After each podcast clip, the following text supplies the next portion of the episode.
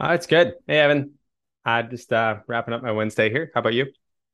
Um, I am trying to get a handle on my new life uh, at work. So I re have a full-time client plus all of our other duties. So, you know, it's it's refiguring out work-life balance. So We probably should have a podcast episode on work-life balance at some point. Maybe we'll have to find an expert on that. yeah, yeah, we should. Actually, I have somebody we might want to bring on. That would be a good one. Um, I will take a note for future episodes. Well, um, we have a guest joining us today to talk about technology in the mid-cycle. Uh, we do want to put out that today's episode is really just about our thoughts and opinions on it. It's not a representation of our organizations that we are working for and sponsoring, or um, and uh, any of our sponsors on the episode as well. So it's just our thoughts, opinions on things that are happening in the industry throughout today. All right. Uh, well, should we should we go ahead and introduce our, our first guest here? I think we should. All right. So uh, for today, just to give a little introduction, um, special guest, one of our founding original founding members of the Wilshire Group. Uh, she's the L1 pillar leader of health information and revenue integrity at Cedars-Sinai, uh, including its affiliates.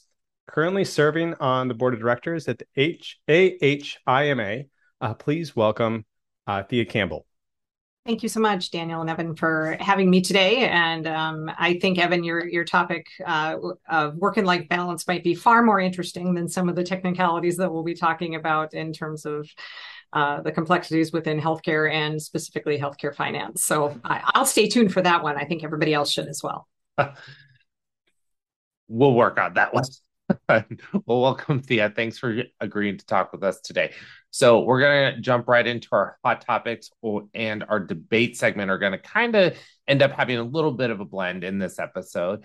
Um, since coding and HIM continue to be a high resource demand area in healthcare and revenue cycle, Daniel and I would love to get your thoughts on how organizations can leverage technology in filling their resource gaps. Absolutely. I mean, um, before COVID, uh, we were sort of in a in a financial uh, a precarious financial space in general in healthcare and and covid kind of bought us two and a half years of different a different amount of chaos. And so now we're sort of writing to that space of oh my gosh now what do we do? Um, and the topic of the great resignation or whatever you want to call that it's been called the reformation or the i don't know it's been called a whole bunch of different things um, but what we're seeing is you know in, in a highly regulated space healthcare being number two nuclear power being number one that should tell you something right there. Um, you know there is a demand for labor to be kind of navigating all of these complex reimbursement rules. And with the challenges that a lot of healthcare organizations are facing everybody is wanting to get as much as they can as much as they're entitled to right? So in, in, a, in a compliant way and so what we're seeing is kind of this great convergence of people retiring, right? So there's a, a, version of folks retiring. There are folks who, um, because of how uh, COVID reshaped um, how people work, where people work, um, there's demand for different people uh, that can live in different places. So there's a different competitive market. A lot of facilities aren't just competing in their local market for resources in the revenue cycle. They're having to kind of fight across the entire country and, and in some cases across across the oceans. Um, and so we're all being charged with getting more creative uh, to figure out how do we take some of the easier stuff that maybe a computer could do for us um, and and assign that or leverage our technology and use the very very very valuable labor live human resources in the very complex space um, and you see this in in several different ways so right around ICD-10, uh, computer assisted coding was very, very popular, right? So um, it's become a lot of the norm. And yet at the same time, there's a lot of optimization that needs to go on in that space.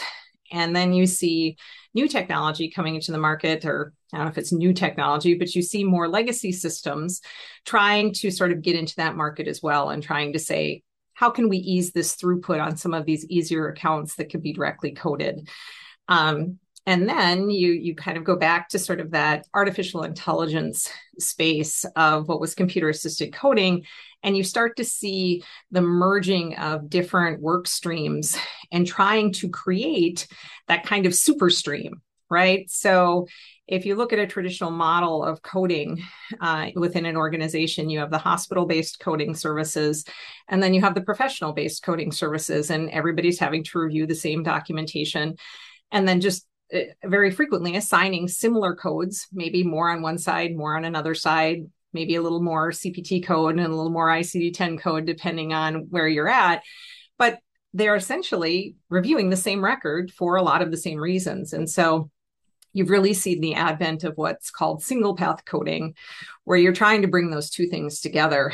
And that, right, wrong, or indifferent, also puts a challenge on our labor resources because I kind of call those single path coders sort of the unicorn of the world. You know, they need to understand this complexity, they need to understand that complexity. And there's a huge amount of competition for the people who can span that space in an already kind of hard, very, very hard um, labor market. And so technology is really, you know, we've said it before, is kind of the holy grail. It's more than the holy grail. It, it's more uh, about the very existence of an organization. How can you get creative to say, I need to use my very, very valuable labor resources where they can make the most impact and leverage technology to do some of the things that aren't theoretically as complex yeah, we're still seeing a lot, you know, from our perspective on the consulting side, we're seeing a lot of organizations still in that let's let's start to toy with single path right? Like because they know that it's hard to implement they know that you need those unicorn coders in the world.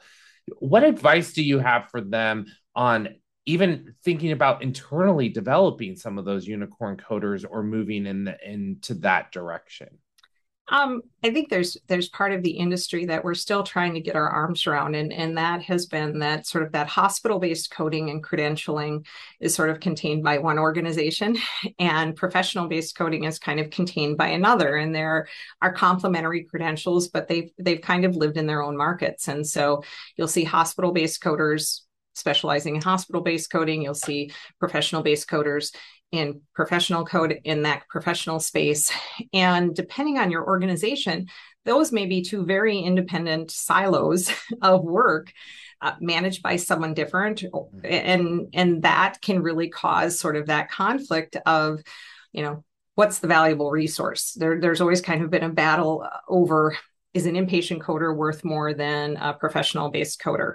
Um, but as as those come together my advice would really be you need to ha- be having really that open dialogue about what are the opportunities for the staff that you have. You have really great staff. How do you turn them into those unicorn coders? And how how wonderful it is for them to really have that level of expertise. Um, but it is hard. And you know you're having to look at somebody who's willing to really think about some of their processes that had always serve them very, very well. Coders are paid very, very well in both of those spaces. And now you're going to challenge me to do it a different way.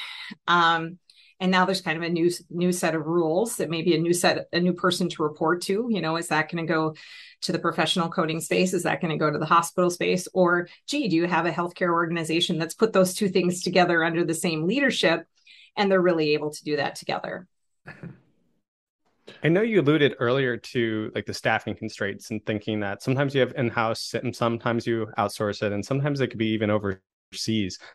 When thinking about like the right type of staff and the unicorn coder, what has been like the most success for you? Have you found that folks that like are hiring in-house and bringing in a team and managing that has been the best path to success there or are there opportunities for looking for outside help? Um, you know, really in my experience, it's it really depends on what the organization's commitment is to that education, right? So to get coders to that place, yes, you're finding more and more of them in the market. You know, I remember five years ago when we started talking about single path coding, people would scratch their heads and kind of look at me and say, you know, what is that? Now, at least even in a consulting space, we can go out to some of our contract vendors and say, hey, I need a coder that knows how to do single path, right? So it, it, very much like when we did computer assisted coding for a long time, you'd go out to your vendors and say, Hey, I need somebody who has experience with computer assisted coding. And they'd be like, Oh, we don't have those, or yes, we have those. And now it's very commonplace. Um, so it really depends on what your organization's talent pool is what they're willing to what you're willing to invest in. So some organizations have really great learning systems right? So they have internal systems where they have invested in coding education and other things like that from niche vendors or you're blessed with having a really great coding education staff right? You've been able to keep that in your budget and and be able to do that. And it really depends on what your own capacity is and what your own organization's focus is. There are some organizations who are very committed to that creation of those people because they are loyal, they stay with the organization for a long time, they're great tenure. And then there are some who say, I we just do not have the capacity to do this. We need to outsource this. We need to find those resources. I've been very fortunate in the spaces that I've worked in, we've been able to invest in those people and do a lot of that internally and you really learn a ton about what the throughput is, what that thought process is, and what some of those challenges are, right? So when you're trying to train somebody in that space, we've had instances where we've been training a professional uh, an initially professional based coder and an initially hospital based coder training them into the same space right so you have to train one one direction and train one the other direction um, and sometimes the challenges are very unique to whichever direction they're going, right? And and how do you value accuracy on one side versus accuracy on the other side? Um, and sometimes there's really a dichotomy of, hey, do you want them to code better on the hospital side or do you want them to code better on the professional side? The right answer is yes. I want them to code correct on both sides of that. Um, but a lot of the times the hospital based coding is is I don't want to say more valuable, but more revenue. Well, let's put it that way. You know, you do tend to get paid uh, at a different rate than you do on the professional side, but it, it is very challenging. Um, and you really, it really has to be an organizational decision about what your tolerance is for doing that training. They don't happen overnight. You know, you can't as most people know, you can't put a coder in front of a learning system and say, okay, you're going to learn for a week. And then, oh, by the way, you're going to start coding the next week. And we expect you to be perfect it, it, that development just doesn't work that way. So, so then expanding on that education component, right? Because it's really now saying, okay, we have the education, we're we're continuing, and that's always going to be ever growing. Let's say you have single path and you put it in your primary service areas where you have that dual coverage, ED, surgery, etc. Now, where from your vantage point is kind of the next step in the industry and what are you guys talking about at uh NAM um about it and and talking through like at, from a coding national coding perspective as leaders coming together where where are you guys wanting to go with it Sure. So if you kind of tick off the easy stuff, right? So you have the process, and sometimes it's called simple visit coding. Sometimes it's that simple diagnostic coding that that a lot of folks are having success in automating. And then you have the consolidation of the single path um, that may be netting you some some savings. And if you have the CAC um, up in in the rest of the service line, those are all really great things. And now we're sort of being faced in in a different challenging space and, it's really around the social determinants of health right? So everybody kind of kids about what is out there in terms of everybody wants to know we all know that there are a lot of social pieces that impact your health right? You can't afford your medication you're not eating you're homeless you can't do your follow-up care all of those challenges and historically, until a couple of years ago, um, you know, those codes were there. When ICD-10 exploded, we ended up with a whole bunch of codes in that space. But I can tell you, very few people uh, prioritize the Z code that you need for to denote you're homeless over uh, a CC or an MCC code from a hospital-based space that's changing. I mean, that's changed for a couple of different reasons, a couple of major initiatives that are out there in addition to COVID and wanting to be able to collect some of that public health data. And so we're now being forced with how do we capture a whole different code set of information that may not follow the traditional rules of what coding is now, which is a lot of provider based documentation right and and that meaning the nurse practitioner meaning the the uh, pa meaning the physician for the most part and now you're having to look at more expansive documentation sometimes from a social worker. They're the ones who pick up the fact that they don't, they haven't been getting their meds, or the fact that we can't discharge them home because they have stairs and they don't have anybody who can take care of them. But capturing those additional codes is time. And and as much as we want to say, hey, we want to capture all of these codes, there's limitations in the number of codes that you can submit on a bill, right? Yet we have commercial payers. Uh, I think the government's getting into the space where they're saying these are important codes for us to determine how we're going to pay you for this service. And we're all jockeying for the same number of, of codes that can go onto a bill, right? And so people are trying to collect that data. And we need to really balance that data and the value of that data with how are we going to pick that up? If you just look at a coder and say, oh, by the way, we want you to pick up all of these codes while you're at it, without having some layer of supportive technology, whether that's computer assisted coding that can do that, whether it's you know different questionnaires within your legacy EMR system, you know, how are you going to pick up that information without slowing down coders to the point where you have to double your coding staff? you know and that that's a very counterintuitive piece of how do we get that information without completely blowing the labor market apart i think it also takes it there too right? Then how does that impact our kpi requirements as well? So if i step back and think about build or gu- a guidance that we've done with coding and integration of revenue integrity and clinical documentation, creating smart phrases for around the end taps and having those trigger, it stops the account then for a coder to also touch where that account might have not had to touch a, co- a coding in the first place because it had everything else but we want that additional code in creating those rules. But then it affects our KPI because it's not quote unquote clean from some of the vendors in the sense of it's stopped for human intervention. So it is really how are we going to, as an industry, put some time and money in this space to say,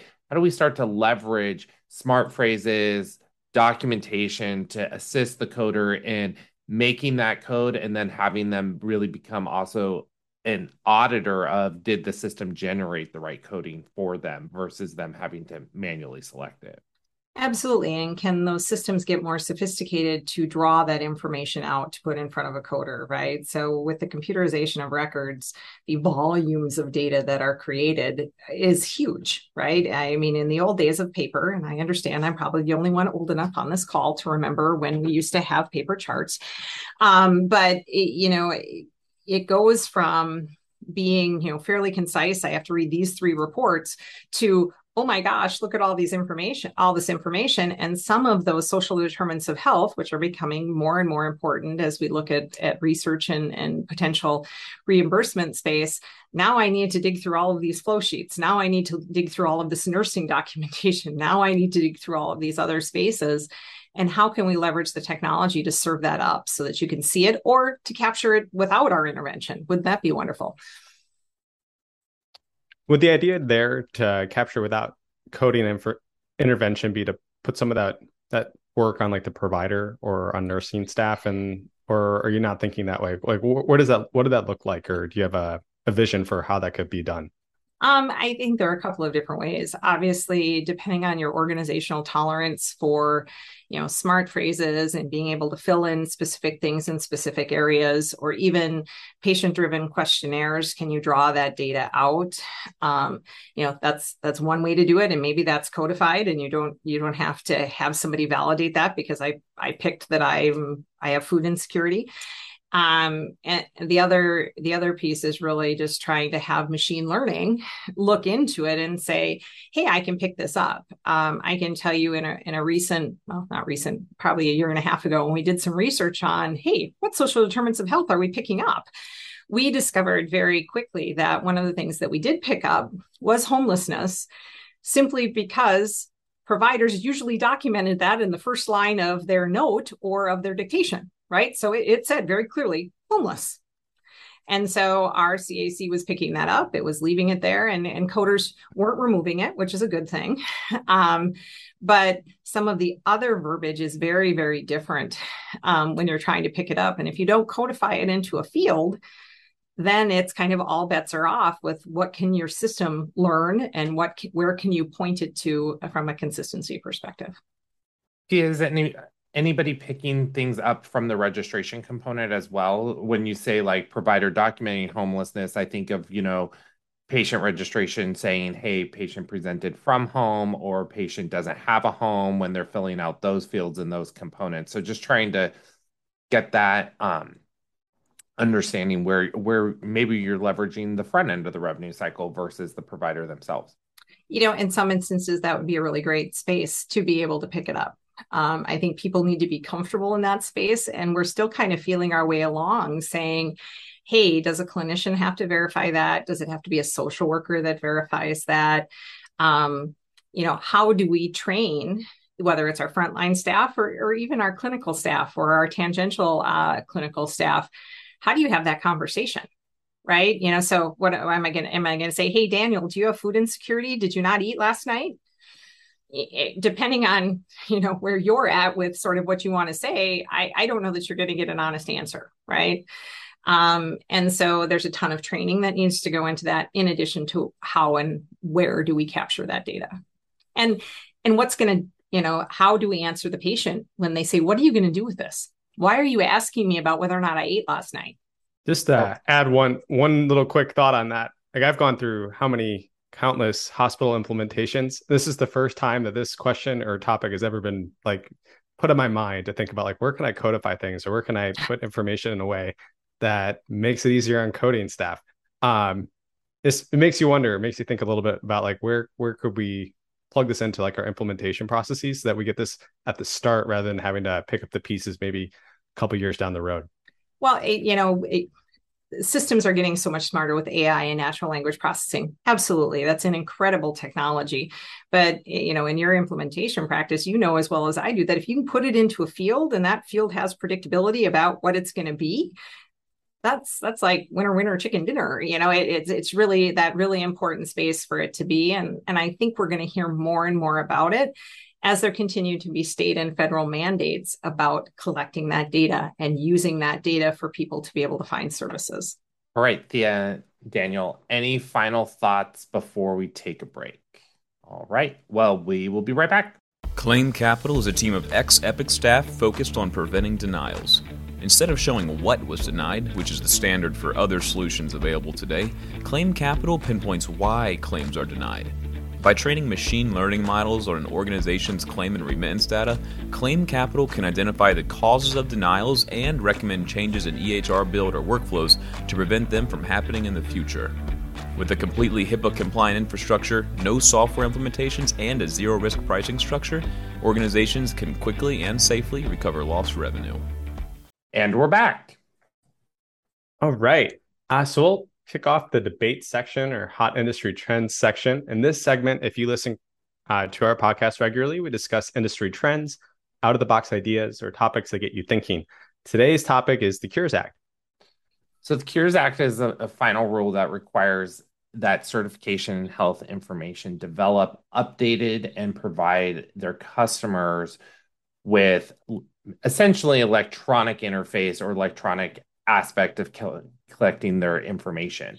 Um, it's also known as a certified certified API technology. So, Thea, I know this is a hot one for you guys. You're all trying to figure it out um, and go from there. So, we would love to get your idea. And for those joining us, we will be sending a link to a um, uh, on the podcast for everybody to be able to grab some additional information that might not be in the mid-cycle stream and want to learn more. Um, you know, the 21st Century Cures Act, as it's called, has has had a phased approach um, coming into the industry, and so part of it is about this machine readable format. Um, but if you take a couple of steps back from that, it's kind of the um, ongoing march from HIPAA way back when in 1996 to where we are now. And, and it's a very fundamental shift in the space of we want to be able to put information, correct information in the hands of their the patient as quickly as possible to make the most informed decisions that they can make about their health care. right? So, where this kind of started was um, through a lot of patient portals, right? So, a lot of organizations have implemented technology where patients can get their information or can monitor their medical record in, in some capacity um, online. That, up until the Cures Act, was kind of governed by what did the organization themselves want to share with the patients? Um, what did they feel like was important to them? And and sometimes really just the political structure within their organization of whether or not a physician was like hey i'm okay with them reading all of my notes. Now from an HIM perspective we always would say when we were talking about portal implementation look, patients can walk into the medical record department and ask us for this information, and we're going to give it to them. So if you think that they don't see what you're writing about them, they do, and, and they're entitled to that. But that whole process of having to come in or request it, um, kind of that pull technology versus push technology, um, kind of lulled us into the sense of, you know, only really the patients who really want their information are going to do that. But with portals, and as we started to dig into the 21st Century uh, Cures Act, the first portion of it was you have to put out X number of data segments. You know, these specific items have to be available to a patient as quickly as possible or within a certain timeline. And you cannot block. So the Cures Act is often also talked about as information blocking, um, which is basically saying, hey, you're not giving the patient the information in a timely way. So it started with one um, set of data, a version of a, a specific data set that was mandated as part of the Act and then expanded to here's more things that you need to be able to send out and and so it became it went from kind of organization, you can pick what you want to give to your patients, to, hey, here's an initial set of things you really should give to your patients, but you can also make some decisions about what's turned on and what's turned off and what you restrict, to, hey, here's the expanded set of what you need to give. And if you're not giving it to them, you need to have a specific reason. And here are the reasons you have not to provide it. Then the next part of this wonderfully complex uh, act is the machine readable format right? So they're they're pushing on developers they're pushing on organizations to say just because you use this x software and this organization uses this x software for the patient they just want something that's machine readable for them to put it together. It shouldn't be their issue that one of their providers is on this system and one of their providers is on that system and they can't pull their information together and so it came down to hey, we need to have a uniform definition or a uniform set of information that can be kicked out, and they call it in machine readable format, um, that a patient can have, that a patient can want. And you know, the, the theory is that okay, if you if I give you a flash drive with this on, or I send you your information in a secure way, you could load it into something and be able to have it, right? To be able to have the information and, and consolidate it.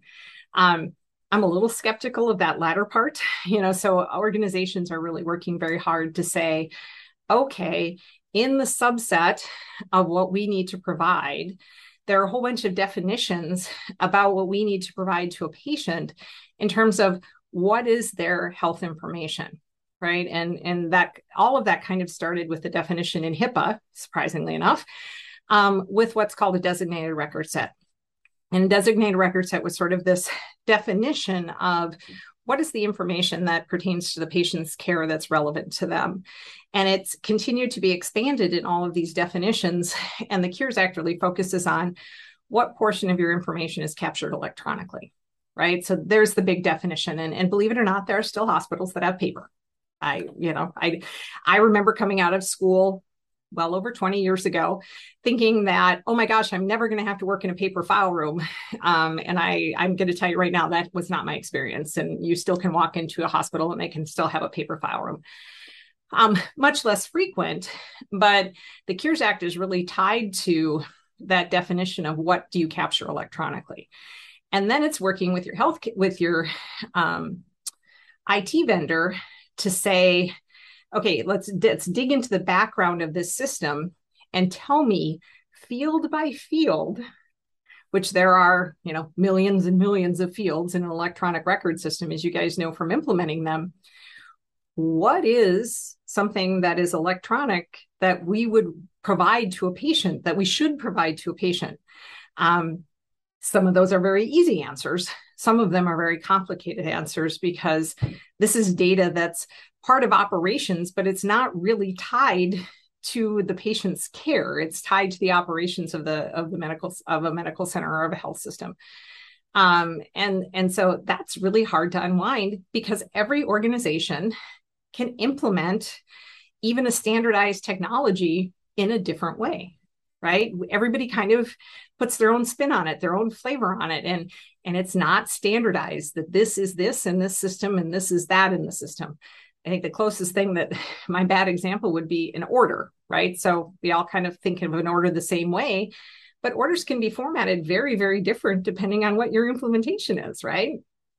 So to say something easy like hey in this electronic feed that you need to provide to a patient you need to provide orders okay do i need to do i need to provide the order?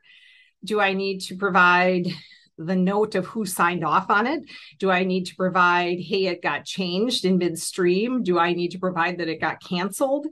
Um, you know there there are all sorts of those nuances of pieces of information that are very hard to tease out I remember when I first learned about APIs, and I was like, wow, this is a really cool technology. I maybe feed information in. Maybe it's just my name and my social security, and information gets passed back. And you're talking about that there's maybe a standardization of this technology. I could think that there maybe are some examples where it breaks down. So, for example, behavioral health information, like if or if it's a behavioral health patient, we may not want to pass that information. Um, maybe put some guardrails in place. And you alluded to earlier that there maybe are a list of reasons why I wouldn't share that information. Have you found when like working through this on your end, putting these APIs in place or the standardization in place that like vendors are helping walk you through these things, or that you're getting good help and assistance elsewhere when taking the steps to put this in place? Or has this really been like a, I need to do the like my due diligence to make sure this is all working and there has been a lot of lessons learned along the way? Um, you know, I think you see the larger communities of some of these legacy vendors, of these EMR vendors, trying to come together and leverage the collective knowledge. You know, where did you land on this? Where did you land on that? Um, but I will tell you that the vast majority of the EMR vendors or legacy vendors that we have worked with, you know, will say, we'll provide you with all the data elements. Your call. We're not going to tell you that this should be in or be out because they don't want to be in that mitigation space of somebody saying well well so and so you know daniel told me i didn't need to include my orders in my electronic data submission. And and then them kind of getting pulled into it. So there's a lot of hey we're going to tell you what's there but this was an organizational decision that you need to dictate on your own. Is AHIMA coming together at all to say, hey, this is how we're interpreting this, and then going to be working with like the big dog vendors like an Epic or uh, you know, Cerner type platform to say, okay, here's what are those data elements you all need to come together to start talking and being able to pull into a single, or are they kind of more let's see what the vendors come up with and the organizations come up with, and then we'll provide guidance after the fact? Um, I think they're trying to provide guidance, not in you should include this element and you should include that element, but they they really are trying to compare the variety of data sets that are out there and saying you really do need to have a conversation about this, or here's the definition of a social determinant of health or or uh, marital status in this particular data set. This is how it's defined. But hey, over here it's defined differently. So you organization, you know, you probably should share marital status. It should be part of your record. But you need to make a determination about which data set you're going to use.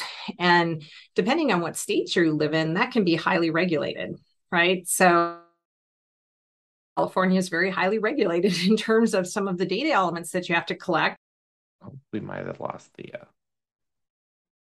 Well, everybody, we are taking a quick little break and we will be right back. Vyne Medical serves a growing base of more than 800 active hospitals and health systems nationwide. Their best practices are hardwired through technology solutions, proven to help hospitals achieve sustainable top performance. Their well published results include improving financial performance, physician and staff alignment, patient experience, compliance, and patient safety and quality measures. Learn more at vynemedical.com. That's V Y N E medical.com.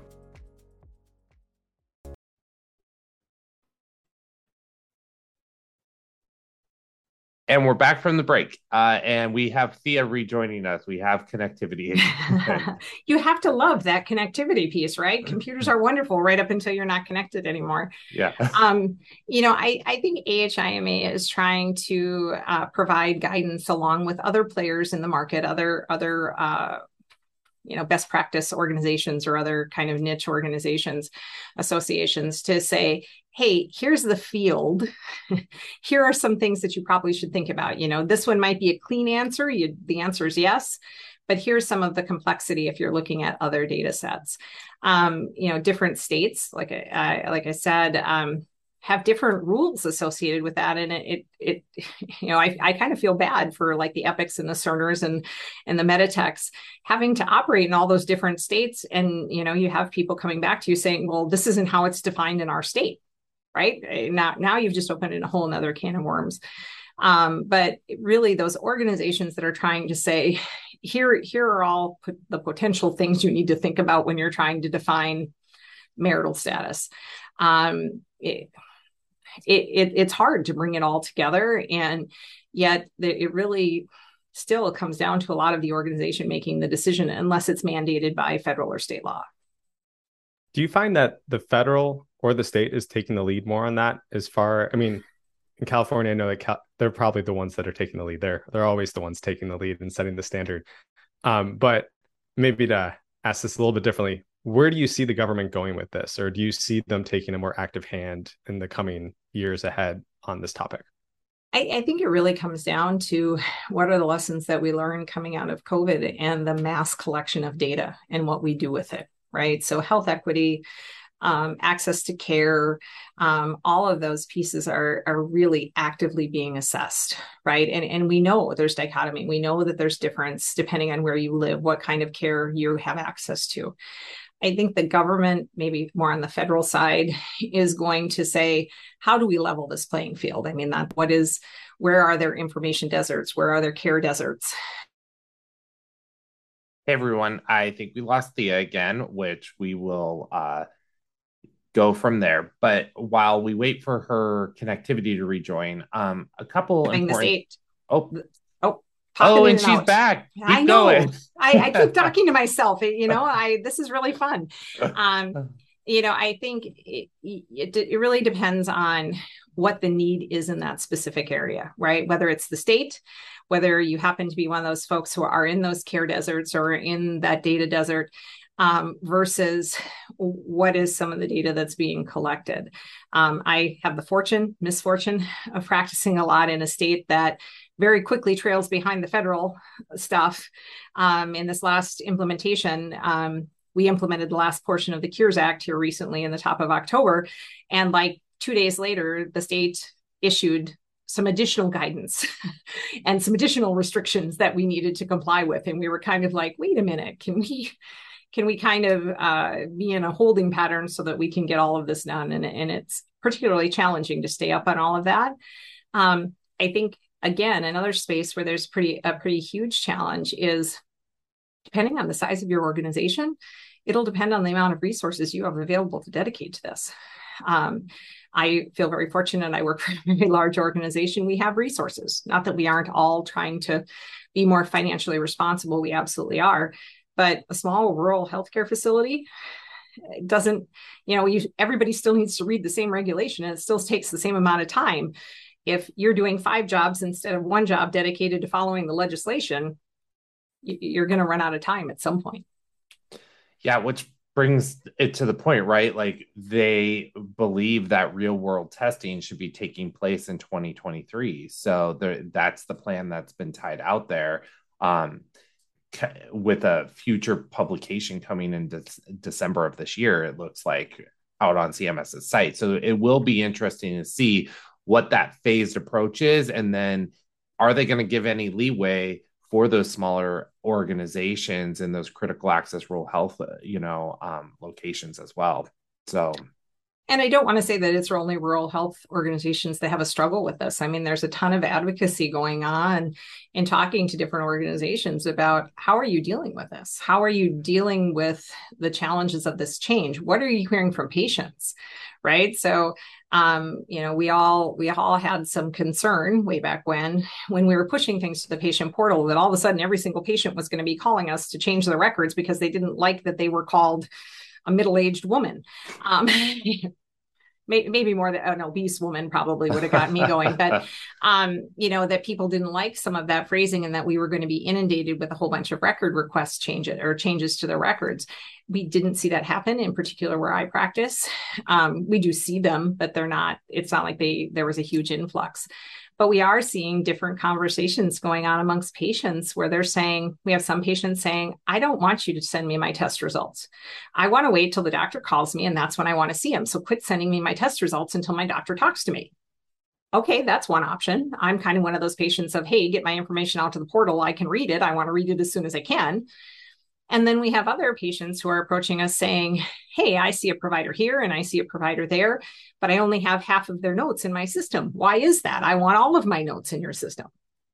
Um, and so it's kind of hard to balance that that need based on the public demand and there's no one broad brush so how do you have that flexibility to meet all of those needs right so what are your final thoughts for us on this topic thea um, you know, I, I think the overall mission and the overall vision of what we're trying to accomplish, which is helping people have the information that helps them make the best care decisions. You know, having pe- having the information in people's hands to be able to impact their health and their healthcare decisions um, is the ultimate goal. Um, and you know we continue to bounce down the path of trying to define what is the best way to do that? And and there are lots of people with really great ideas. Um, and I, I do sometimes feel like we're we're either using the the shotgun approach where we try and get everything in it, or we're being so very narrow that we don't understand um, what what might be a complication in it. So I think it's a work in progress, like it always is um, anything that's legislated in this way is always going to have unintended consequences, right? You, you just can't think through all of those things. And it takes time to implement. Um, you know, government regulations definitely drive a lot of the innovation and, and pushing people down the, the path of where we need to get. Um, but there, there's still going to be some missteps and there's still going to be some struggles. And, and we, have to continue to partner with not only our providers but in the technology space of how are we going to do this? And then we need to understand how in the world are we going to educate patients in our communities about how to use this information that's in their best interest. Perfect. Daniel any final thoughts? I thought it was really interesting to, to hear about just i mean we, we see a lot of consolidation in healthcare and then uh, especially like on the hospital side and then thinking about how are these smaller hospitals dealing with all this new regulation? Maybe a future podcast topic but uh, just really appreciate hearing about that and just where the space is going.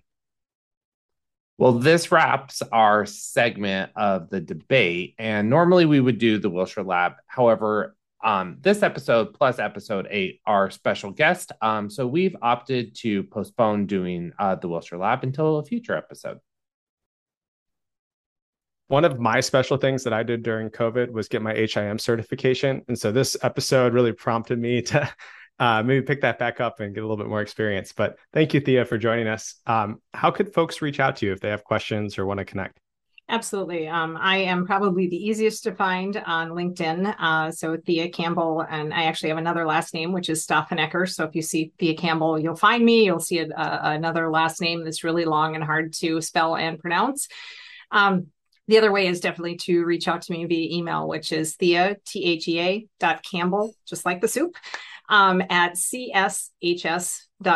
And would happily uh, continue the debate and, and love to have folks share their their stories and their experiences of how they're trying to get to this because there's always kind of those interesting nuances that are an awful lot of fun that you're like oh i never thought of that. Well that is it for us today daniel and thea. Um, thank you for joining and um, listen to future episodes.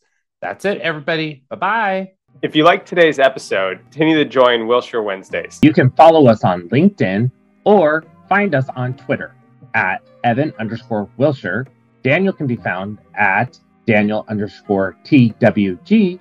The Wilshire Group is at TWG Health. For us on Facebook at the Wilshire Group or on our Instagram at Wilshire IT Revcast. Remember, if you prefer to watch, come check us out on YouTube at the Wilshire IT Revcast YouTube channel. If you have an inquiry, want to share your thoughts, or get additional information on a topic, email us at the Wilshire Podcast at thewilshiregroup.net. The best way for you to support this podcast is to rate, review, and subscribe. We'll see you next time. Bye bye.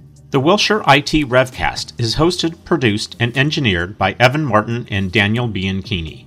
It is executive produced by Gretchen Case, Hank Smither, and Spencer Thielman. The Wilshire Group Experience you can trust, results you can count on.